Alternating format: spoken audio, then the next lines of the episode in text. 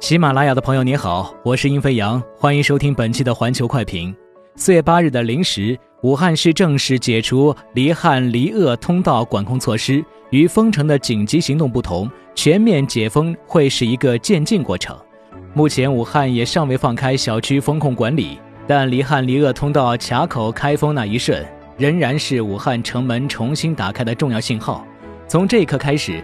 九省通衢，武汉重新连接于外界的交通。时间的指针回拨至一月二十三日的十时，武汉关闭所有离汉通道。第二天正是庚子年除夕。对一个拥有千万人口的大城市来说，封城绝不像关上自家大门那样简单。这意味着数百万在汉务工、求学、旅行的人们将难以返回家乡，也意味着全国各地的武汉人将错过一年之中与家乡亲人团聚的最重要节日。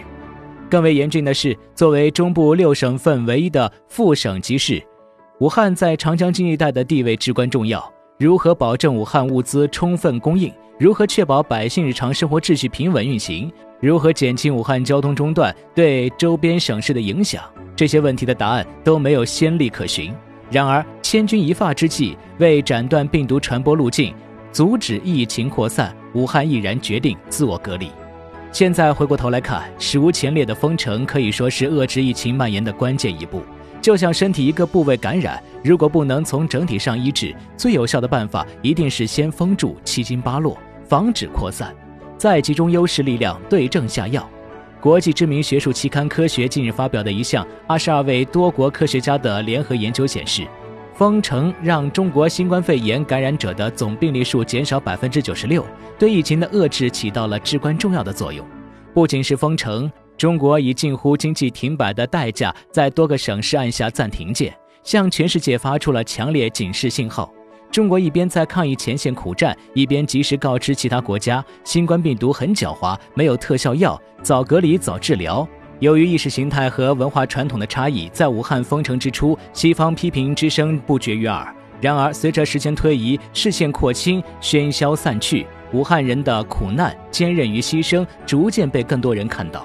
越来越多国家开启干预模式：意大利举国封城，法国大中小学全面停课，德国禁止非同一个家庭两人以上的集会，英国仅允许出于非常有限的目的离开家门。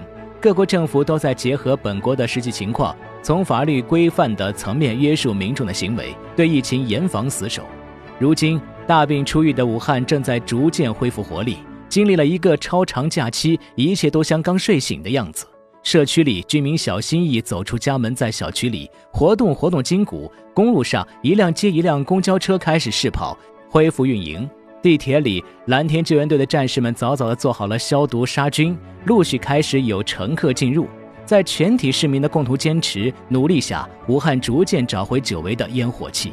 西班牙国家报认为，武汉解封对于整个中国来说具有重大象征意义。事实上，武汉解封对疫情之下的中国与世界来说都是个振奋人心的消息。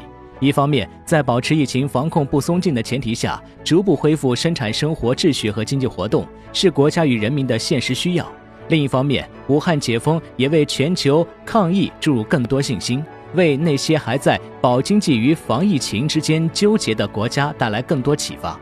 值得注意的是，解封不等于解防，打开城门不等于打开家门。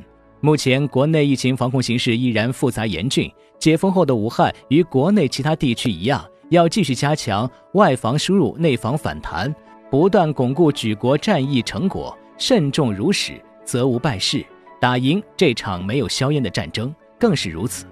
感谢收听由喜马拉雅与人民日报海外网商界频道共同出品的《环球快评》，更多深度报道和独家评论，欢迎订阅本节目。我们下期见。